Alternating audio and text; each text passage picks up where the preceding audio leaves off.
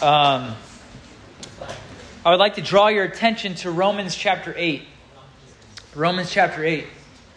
We are in our final sermon of our sermon series that we've been in called All of Grace. And if you have heard one or two of those sermons, or none of them, it's okay. I don't want you to feel like you're left out. You've come at the right time. This message is for you, it's for every single one of you. And the topic of tonight that we're looking at, the doctrine, is called glorification. Can you guys say glorification? glorification? I go and work out with Alex. I know you can't really tell, but in the morning, I go and there's this guy who works the front desk, and his name is Bernie. And he asked me for a word of the day every single day. And so they've all been these words of our sermon series. So I've just been sharing the gospel with him. And today I was like, glorification. And he's like, looked at me all weird. And I'm like, yeah, that's exactly the look that most of you probably are giving me right now. What is glorification? And in Romans chapter 8, we see in verses 28 through 30 what is called the chain of salvation. It really is the birthplace of my whole this whole entire sermon series. And we see this chain of verbs, these actions that God does to sinners. So we are passive and God is active. So if we are passive, what does that mean? What are we doing? Are we doing anything? No. We're receiving, right? We're receiving. But the person that is active, what is he doing? Give. He's giving. Good job. That's right. And so we see a, a few verbs here in, in Romans chapter 8, and this is where there's five of them, and we did eight, or we did nine in this sermon series. And so we filled in some. But look at Romans chapter 8, 26. We're going to be all over the scriptures, but this is our anchor. Romans 8, 28. And we know that for those who love God, all things work together for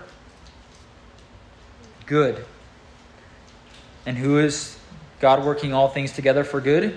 For those who are called according to his sovereign purpose. For those, those whom he called, he foreknew. Or you could translate that, he foreloved. Um, when it says in Genesis 3 that Adam knew Eve, it's actually the word know is a sexual term. It's intercourse, it's becoming one flesh. She, he knew her intimately. And so that's the idea. God, for those whom he foreknew, knew intimately. Don't think romantically, just it's a love, it's a loving term. He foreloved. He also predestined. To, and what's the reason? For what reason did he predetermine to save? To be conformed to the image of his son, so that those whom he predestined to be conformed, to be renewed, to be transformed into the image of his son. Not that we look exactly like Jesus, we don't look like Jews. We're Western Americans and some from other countries. It means spiritually. We're being conformed to the image of his son. In order, what's the purpose here? In order that he, that is Christ, might be the firstborn among many brothers. Now, Jesus wasn't really created, right? But when it means that he's the firstborn, it means that he's the heir of all things. He receives the inheritance. Now, here we get to our text. Verse 30. And those whom he predestined, he also called. So, predestined, that was our first sermon, election. Those whom he called, that was the second sermon at Rooted. And those whom he called, he also justified. Now, he doesn't mention regeneration or conversion, but they're in there logically. And those whom he justified, he also glorified. Now, what does that mean? What does it mean that he glorified them? Now, in between justification and glorification is adoption and sanctification and preservation. Those were three sermons that we taught on. But this last piece, what does it say? Look again. It says, Those whom he justified, he also glorified. Or literally, he will glorify. It's guaranteed. So if you are in Christ, you have been declared righteous. You've been adopted as a son into his family, as a daughter. You are his. Now, but there's one last final event of our salvation. There's a future salvation You know, whenever we look in Scripture, we see that the word salvation is used in all the tenses in the Greek. You guys know what a tense is, right? Grammar nerds in here. There's past tense, present tense, and future tense. It says, You have been saved in the past, you are being saved, present, and you will be saved. So, glorification, which do you think has to do with? Future. That's right. The future this future salvation. So, what is this? It's an already not yet. We're already justified. We're already adopted. We've already received Christ. We are saved. We will be preserved. But there's an aspect to our salvation in Christ that has yet to happen. Already not yet. I'm going to use that throughout the sermon. We already have it but not yet, not fully realized. November 18th, 2016, was a historical day in the long history of the Stead family.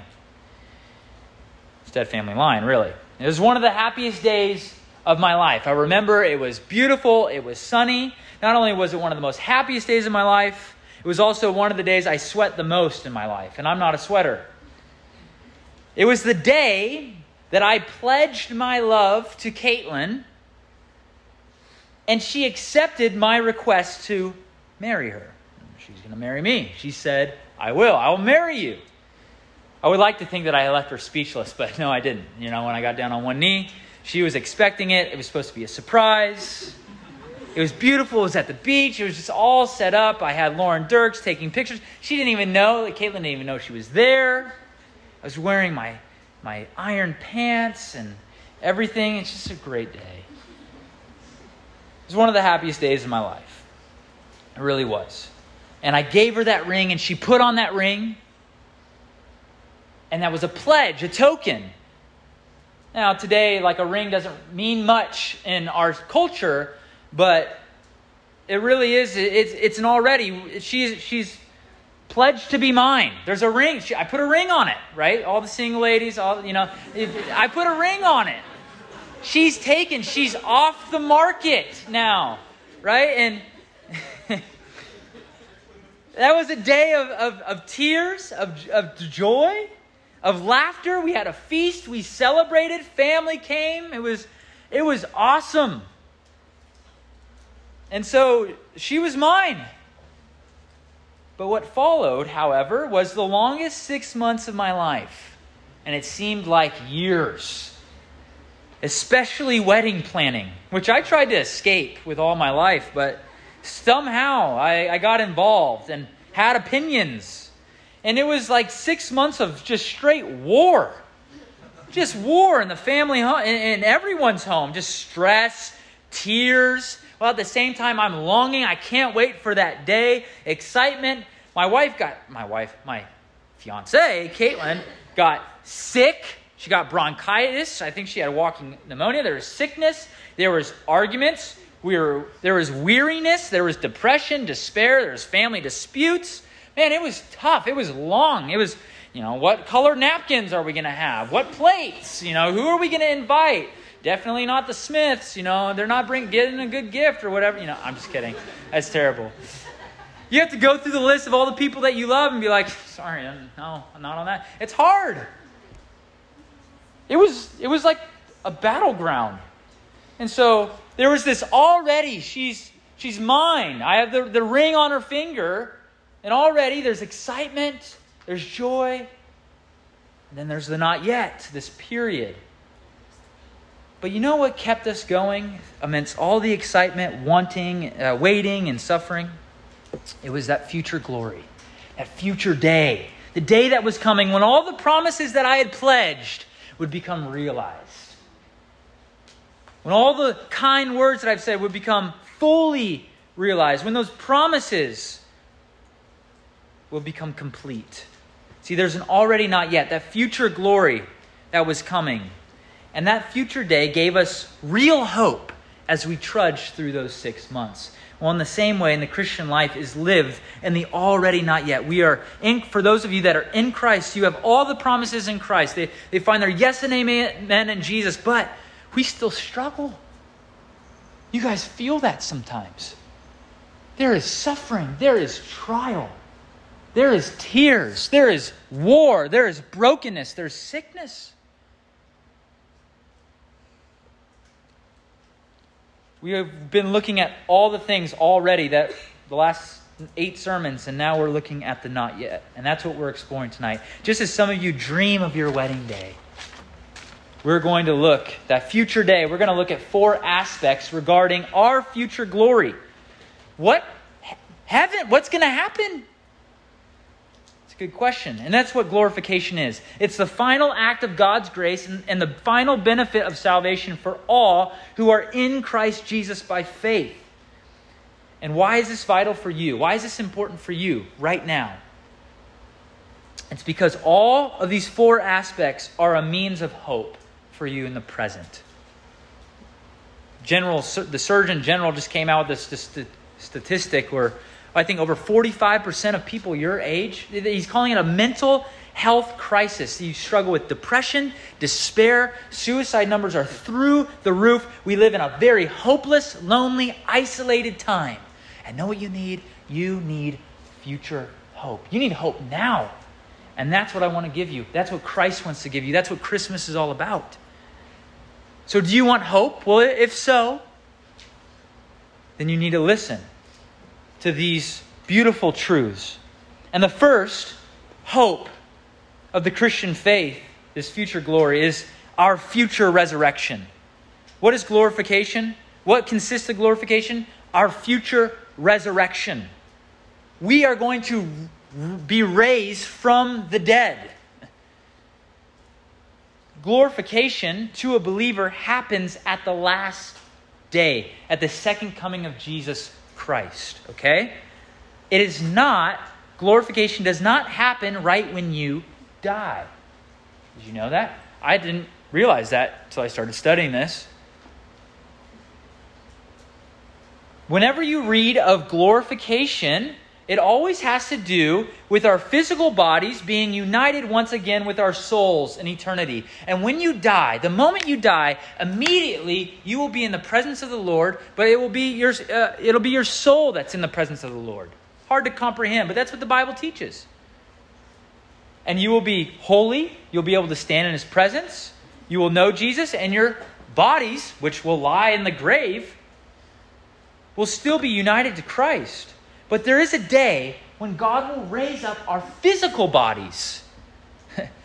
and we will have a physical, real body united with our soul forever.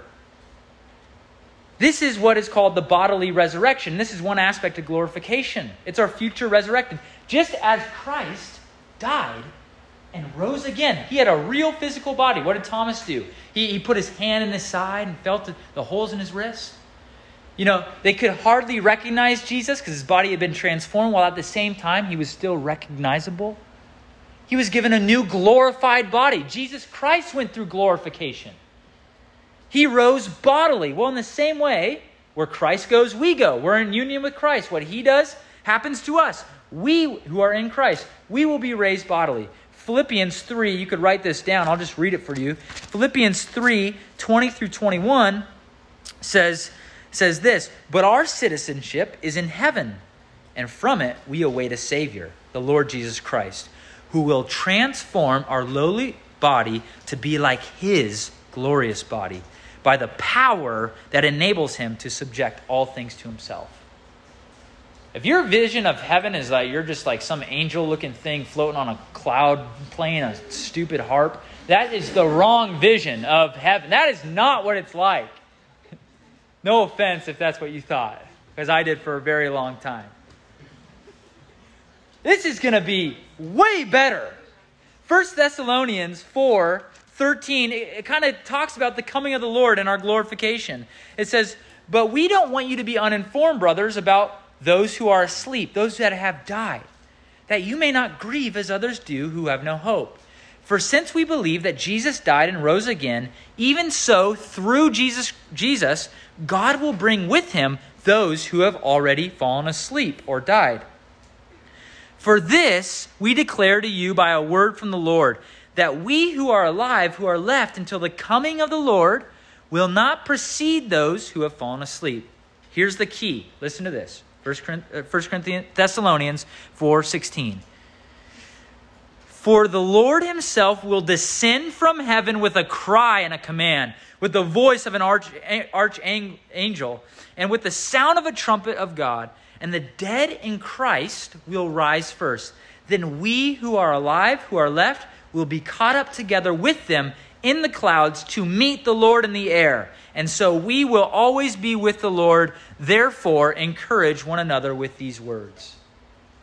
Glorification is a one time event, and it happens to every single Christian at the same exact time. All together, every saint that has already fallen asleep, every Christian from the past, uh, the present, and even in, in the future, well, that we don't know of that come to Christ, we will all raise together as one body with Jesus, bodily. So, if our death, think about it this way when we die, that's like infinity war, okay? Glorification, that's end game, okay? Right? There, when you die, your soul is with, with Jesus, but it's not yet complete. There's still a work to do. Jesus comes back, and then he make he he bring he finishes it all. It's end game, all right? You get it? Maybe not. That's fine. There's a period of time. This happens when Christ comes back. Now, why does this give us present hope? How does this give us hope today? How does a bodily resurrection give us hope? Well, because currently all of you have bodies that are subject to sickness, pain, suffering, disease, aging.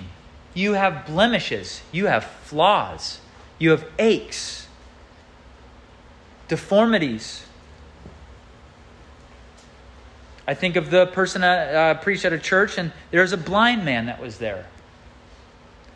Don't you think that this is somewhat of a hopeful message for him? That his body will be renewed and made new, and, and he'll be given a new body, a resurrected body?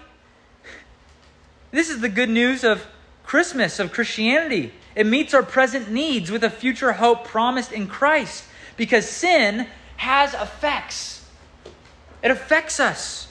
Some of you are young, you don't see this yet, but some of you have friends who are, going through sickness, who are, who are dying, who have ailments. I have a cousin who has Down syndrome.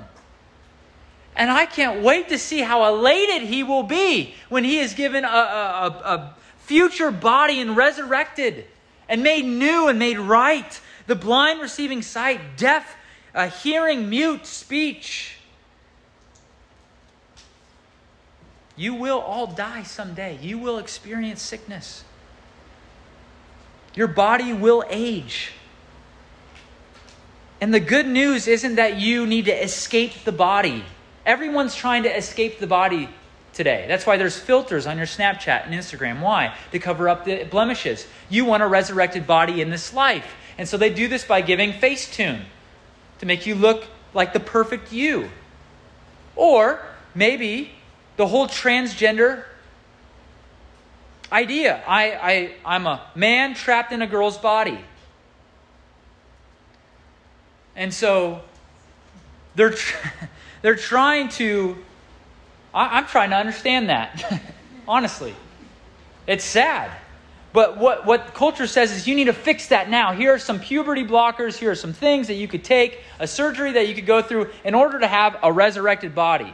Here's some Botox that you could take. Here's a diet that you need to go on to be, stay fit. They want a resurrected body in this life, but that's only promised in Christ. They're going to age, they're going to die, they're going to be eaten by worms. Everyone's trying to escape the body. What do you think the virtual world, the meta universe, everyone heard about that? The metaverse? The virtual reality, you know, the goggles? People literally are building their lives in a virtual reality. Why? Because they want something better than what their real life is. What they're looking for is only provided in Christ. It's the big ploy. All things will be made right. We'll be made perfectly human. We won't be made divine. We won't be made like God but we'll be perfectly human, all made right. And that is good news found in Jesus. But if that wasn't enough, there's more good news. Our future, and point number two, second aspect of glorification is our future transformation. Transformation. I'm going to read 1 Corinthians. So, what happens on that day? We are going to be conformed to the image of Christ. Not only will we have a physical body, but we're going to be given a body that could, is fit for the spiritual realm, that is fit to be in God's presence. We need sin to be purged out of our bodies. So look at this 1 Corinthians 15. You could turn there with me because that's actually a good, a good place to turn to. 1 Corinthians 15. So not only do we have a future resurrection, but we have a future transformation in glorification. That's what it means. That's the second aspect. 1 Corinthians 15.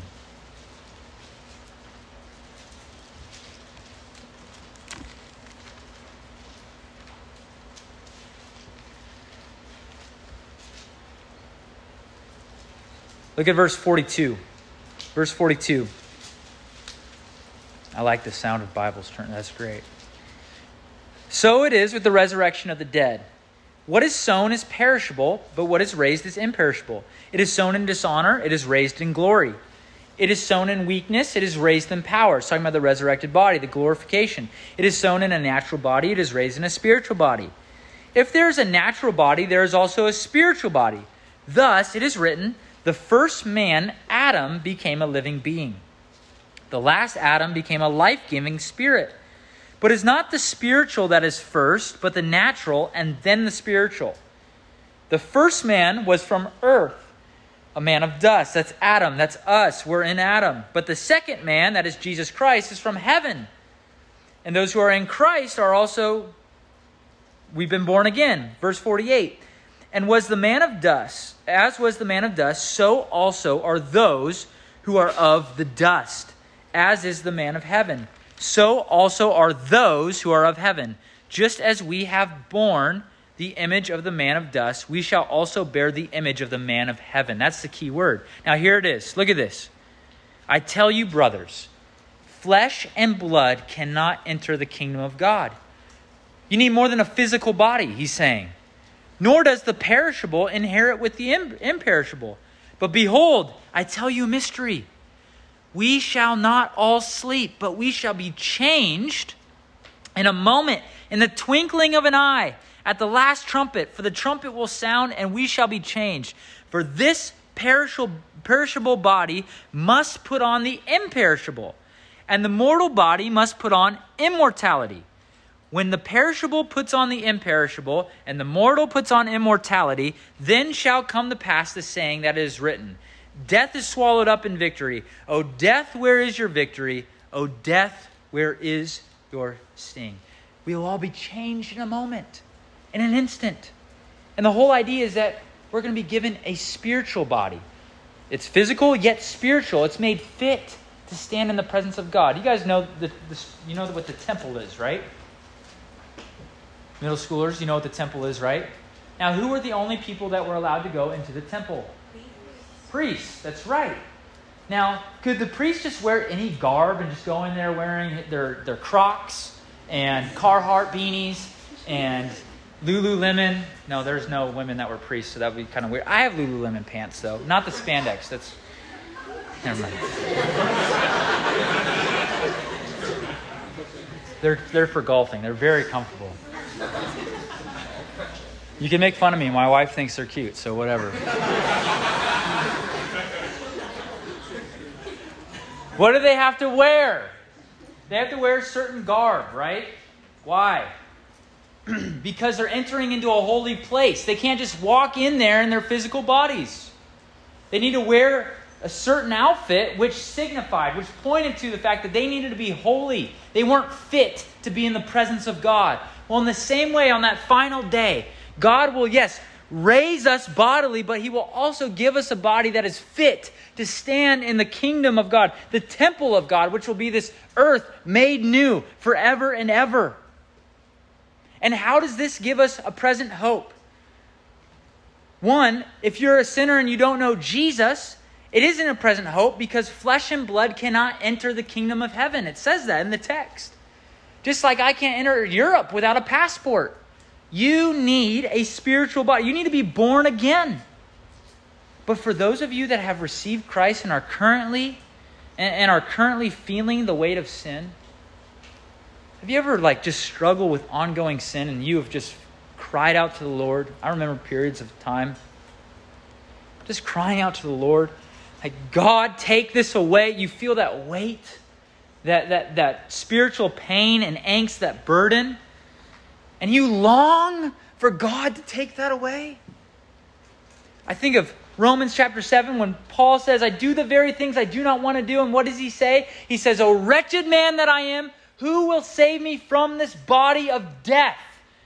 And then he says, Thanks be to God. He casts his mind to the future hope. Romans 8. It's all about future glory. And so if you are falling into despair, this is one of the most depressing ages. Like, you guys are just, a lot of you, people your age, are just depressed. You're hopeless. You're in despair. You worry over your sinful state.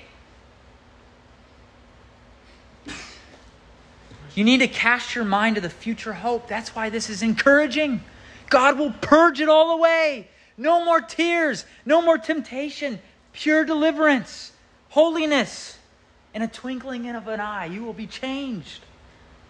That's beautiful. That's hope. That's what we long for in this life. It keeps our mind focused on heaven, not on this world. But not only individual sinners will be transformed on that day. But also, point number three, we see glorification enti- and, and, encapsulates our future home. Not only will sinners be transformed, but the whole entire cosmos will be made new. I don't know if you've ever thought about this before, but it's awesome. Our future home. You know that our future home, I believe, will be this earth made new. Because even this earth is affected by sin. What was the curse, right? Thorns and thistles will come out of the ground. We'll try to cultivate it, right? There's tornadoes. There's, you know, hurricanes. That's right. There's earthquakes. This earth is is is marred by sin. Sin has a, an effect on creation. Look at Romans chapter 8. If you think that I'm crazy, God says that the trees cry out. Look at this. For I consider the sufferings of uh, Romans 8 18. For I consider the sufferings of this present time are not worth comparing to the glory, that is glorification, that is to be revealed to us.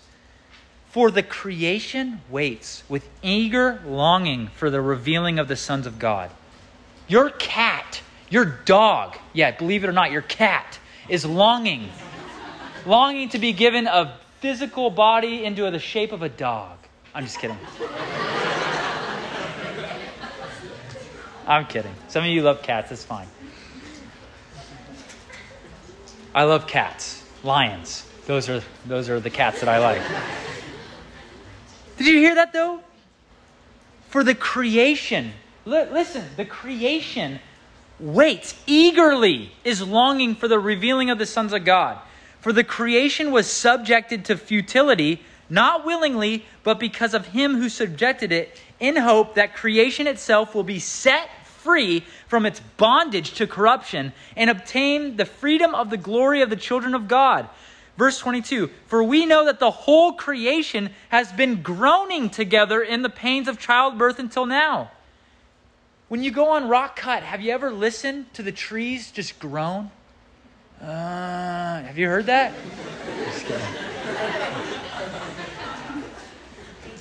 You've heard your dog do it, right? groaning groaning. Because even, you know, our dogs are subject to sickness, right? I believe that animals will be in the new heavens and new earth. Why do I believe that? Because Jesus comes down on a horse. I mean, come on. It's horses, at least. But all of creation is groaning to be made new. And when God comes back, when Jesus comes back, he is going to make all things new. He's going to make it all right. No more will I have to pick up leaves in the fall or have to shovel my driveway in the winter. Well, I think you have to. We don't know everything, but we know that creation is longing to be made right, and Jesus will do that. And why does this, how does this give us hope today? Think about it. Because what mankind longs for in terms of society change is only what Christ provides. Think of all the climate change cult leaders, pretty much. It's a religion.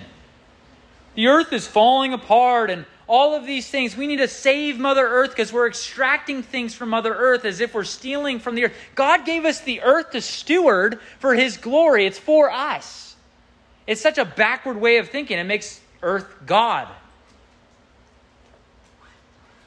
Or this takes our hope off of future off, off of politics and government as being God to provide for all of our needs. No, God will make all things right. He is the one that's going to do it. Our future hope is in Him and what He is going to do. And until then, we share the gospel, we reach our neighbors, we love our neighbors, we, we live extremely generous lives. Why can we be generous? Because we know we have a future home. Our inheritance is in heaven. This frees us from worry. Some of you need to turn off the news and start looking to the good news of Jesus. I've never met someone who, who is genuinely happy who watches the news all the time. They're just depressed on the right and left. Every that put their hope in politics. Stop. Turn it off. Look to Jesus.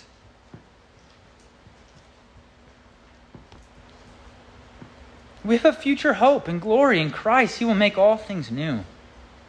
And the fourth aspect, the final one, the, the most glorious one, is our final salvation. Or you know, our final salvation. It'll be our accomplished salvation. So I did our future resurrected bodies, our future transformation. Um, point number three was our future home. And now we have our final salvation. The fi- finality of it, the end game of it. It's finally going to be accomplished when all the blessings that we have in Christ will be finally realized. That final day is the wedding day. It's the full realization of the promise. Remember the, the ring that I promised that I gave? It signified when I gave it to Caitlin, my love, it was a pledge. And in the same way, though we who are in Christ have already been adopted, we've already been justified, we're already being sanctified, we've already been given new life. Our glorification on that day, we will be conformed into the image of Jesus Christ. Romans 8, this is the telos, this is the purpose. Romans 8 29 says, For those whom he foreknew, he also predestined. Why? To be conformed to the image of his son. So ultimately, the future hope is that we will be made and conformed into the image of Jesus Christ. We have yet to experience the full effects of our justification. Remember, in our justification, God declares us what? Come on, say it with passion. What? Righteous. But do you feel righteous? No. But do you know that if you're in Christ that you have been declared righteous? Yes. But there will be a day when that when you will realize the, the full effects will come to fruition, will come to reality. Full consummation. When we stand before our Savior. Think about that day. Our King, our captain, our older brother, our prophet, our priest. And we will stand and we will look at him and we'll be conformed into his image. In Ephesians 5, the famous wedding passage. It's a beautiful passage. Where am I here?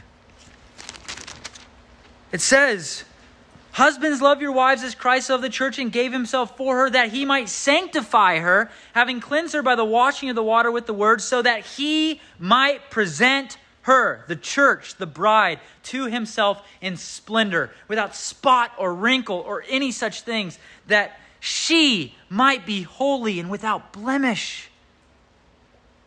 That is what's going to happen when we're fully conformed into his image.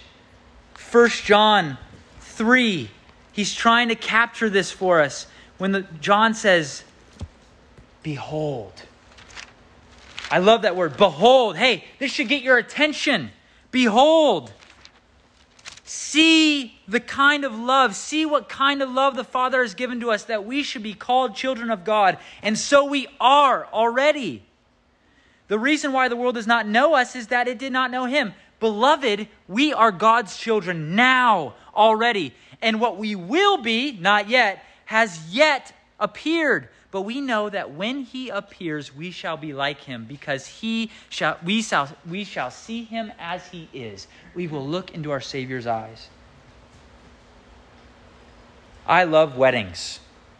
I love them.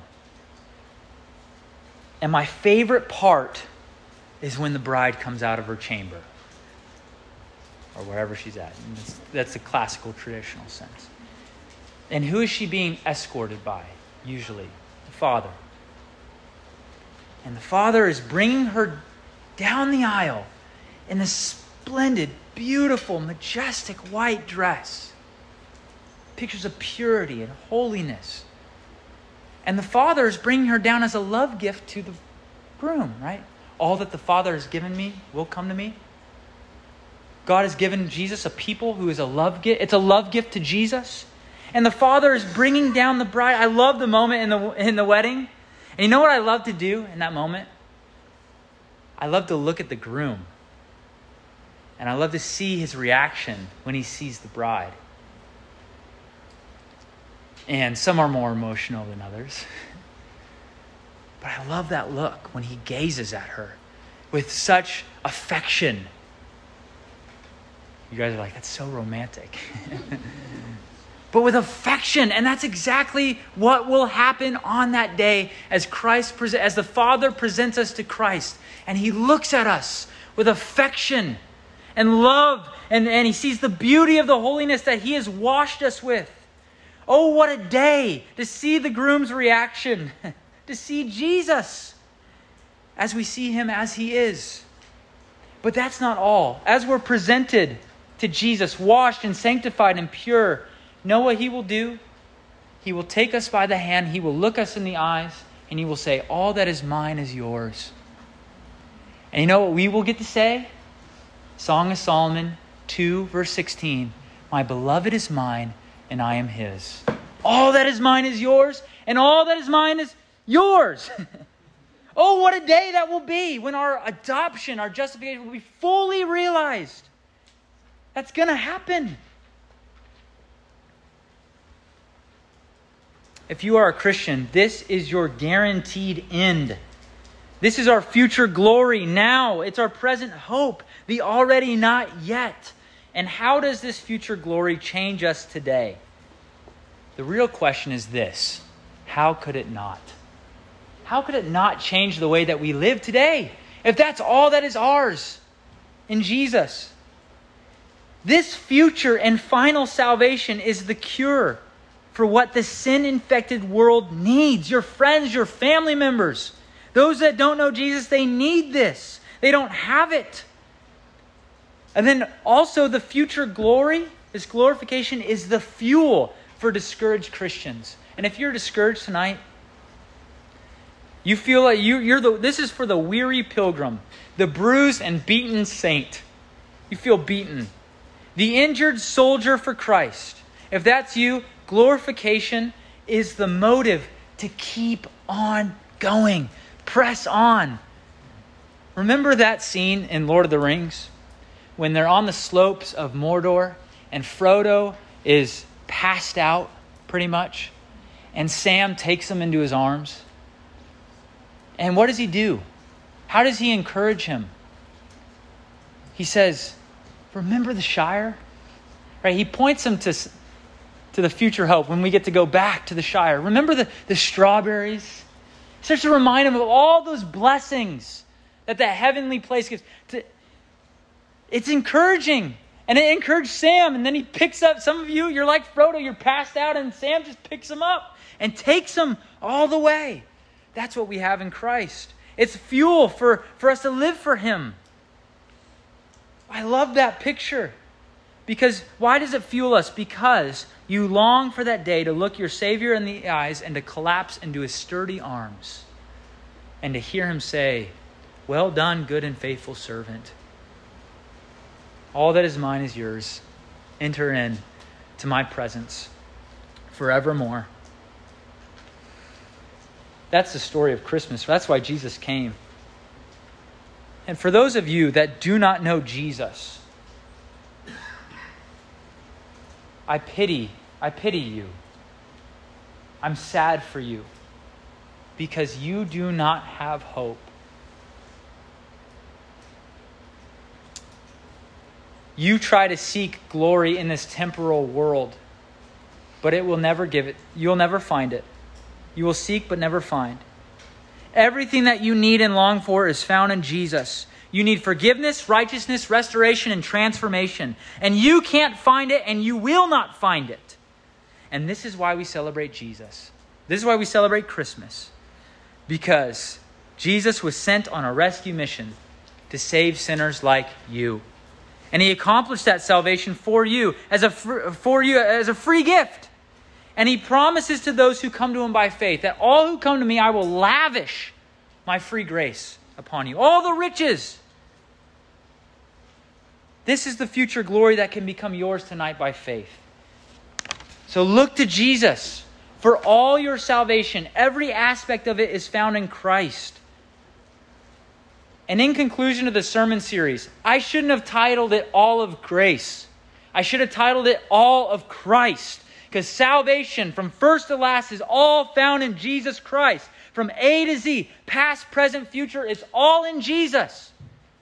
You will either have a whole Savior, a whole Christ who provides all of your salvation for you, or you will have none of Christ.